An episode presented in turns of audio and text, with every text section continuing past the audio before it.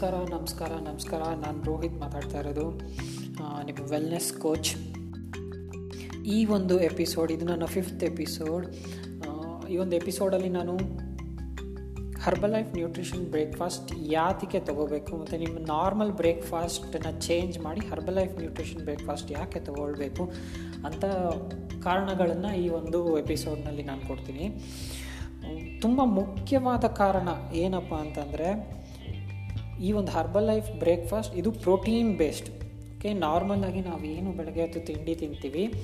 ಇಡ್ಲಿ ಚಪಾತಿ, ದೋಸೆ, ಚಿತ್ರಾನ್ನ ಅಥವಾ ಏನೇ ಆಗಲಿ ಅದೆಲ್ಲ carb based especially Indian breakfast ಏನು ತೊಗೊಳ್ತೀವಿ, ಇದೆಲ್ಲ ಕಾರ್ಬ್ ಬೇಸ್ಡ್ ಓಕೆ ಅದು ಏನಾಗುತ್ತೆ ಅಂದರೆ ನಮ್ಮ ದೇಹದಲ್ಲಿ ಹೋಗಿದ ತಕ್ಷಣ ಅದು ಬ್ಲಡ್ಡಿಗೆ ತುಂಬ ಬೇಗ ಶುಗರ್ನ ಕೊಡುತ್ತೆ. ಸೊ ನಮ್ಮ ಶುಗರ್ ಲೆವೆಲ್ಸ್ ಬೇಗ ಜಾಸ್ತಿ ಆಗುತ್ತೆ ಬ್ಲಡ್ಡಲ್ಲಿ. ಸೊ ಅದು ಅದು ದೇಹದಲ್ಲಿ ಜೀರ್ಣ ಆಗ್ತಿದ್ದಂಗೆ ಆಗ್ತಿದ್ದಂಗೆ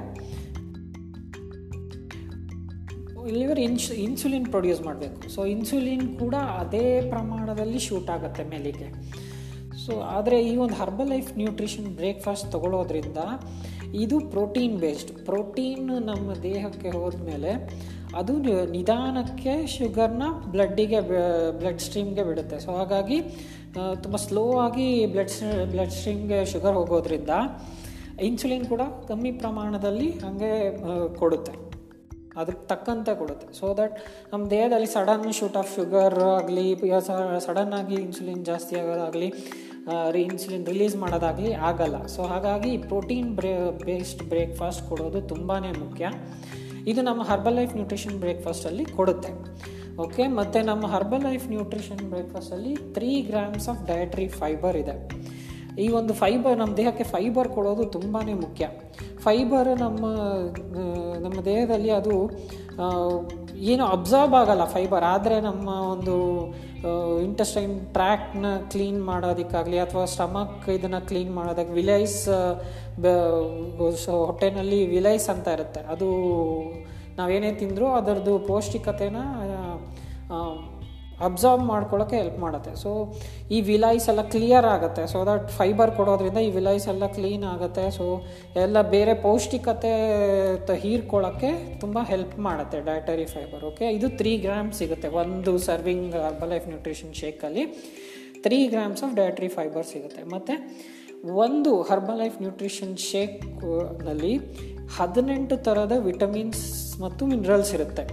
ಇದು ಯಾವ್ದ್ಯಾವುದು ಅಂತ ಹೇಳಿಬಿಡ್ತೀನಿ. ಸೊ ಇದು ಒಂದು ಒಂದು ಮೀಲಿಗೆ ಇದು ಒಂದು ಮೀಲ್ ರಿಪ್ ರಿಪ್ಲೇಸ್ಮೆಂಟ್ ನಮ್ಮ ಹರ್ಬಲ್ ಲೈಫ್ ನ್ಯೂಟ್ರಿಷನ್ ಬ್ರೇಕ್ಫಾಸ್ಟ್ ಏನಿದೆ, ಇದು ಮೀಲ್ ರಿಪ್ಲೇಸ್ಮೆಂಟ್ ಸೊ ನೀವು ಬೆಳಗ್ಗೆ ಏನು ಬ್ರೇಕ್ಫಾಸ್ಟ್ ನಾರ್ಮಲ್ ಬ್ರೇಕ್ಫಾಸ್ಟ್ ತೊಗೋತೀರಾ? ಇಡ್ಲಿ, ವಡೆ, ಸಾಂಬಾರು ಅಥವಾ ದೋಸೆ, ಚಪಾತಿ, ಅದೇನು ತೊಗೋತೀರಾ? ಅದಕ್ಕೆ ರಿಪ್ಲೇಸ್ಮೆಂಟ್ ಸೊ ಅದನ್ನು ರೀಪ್ಲೇಸ್ ಮಾಡೋದ್ರಿಂದ ಒಂದು ಹರ್ಬಲ್ ಲೈಫ್ ನ್ಯೂಟ್ರಿಷನ್ ಶೇಕಲ್ಲಿ ನಿಮ್ಗೆ ಹದಿನೆಂಟು ಥರದ ವಿಟಮಿನ್ಸ್ ಆ್ಯಂಡ್ ಮಿನರಲ್ಸ್ ಸಿಗುತ್ತೆ.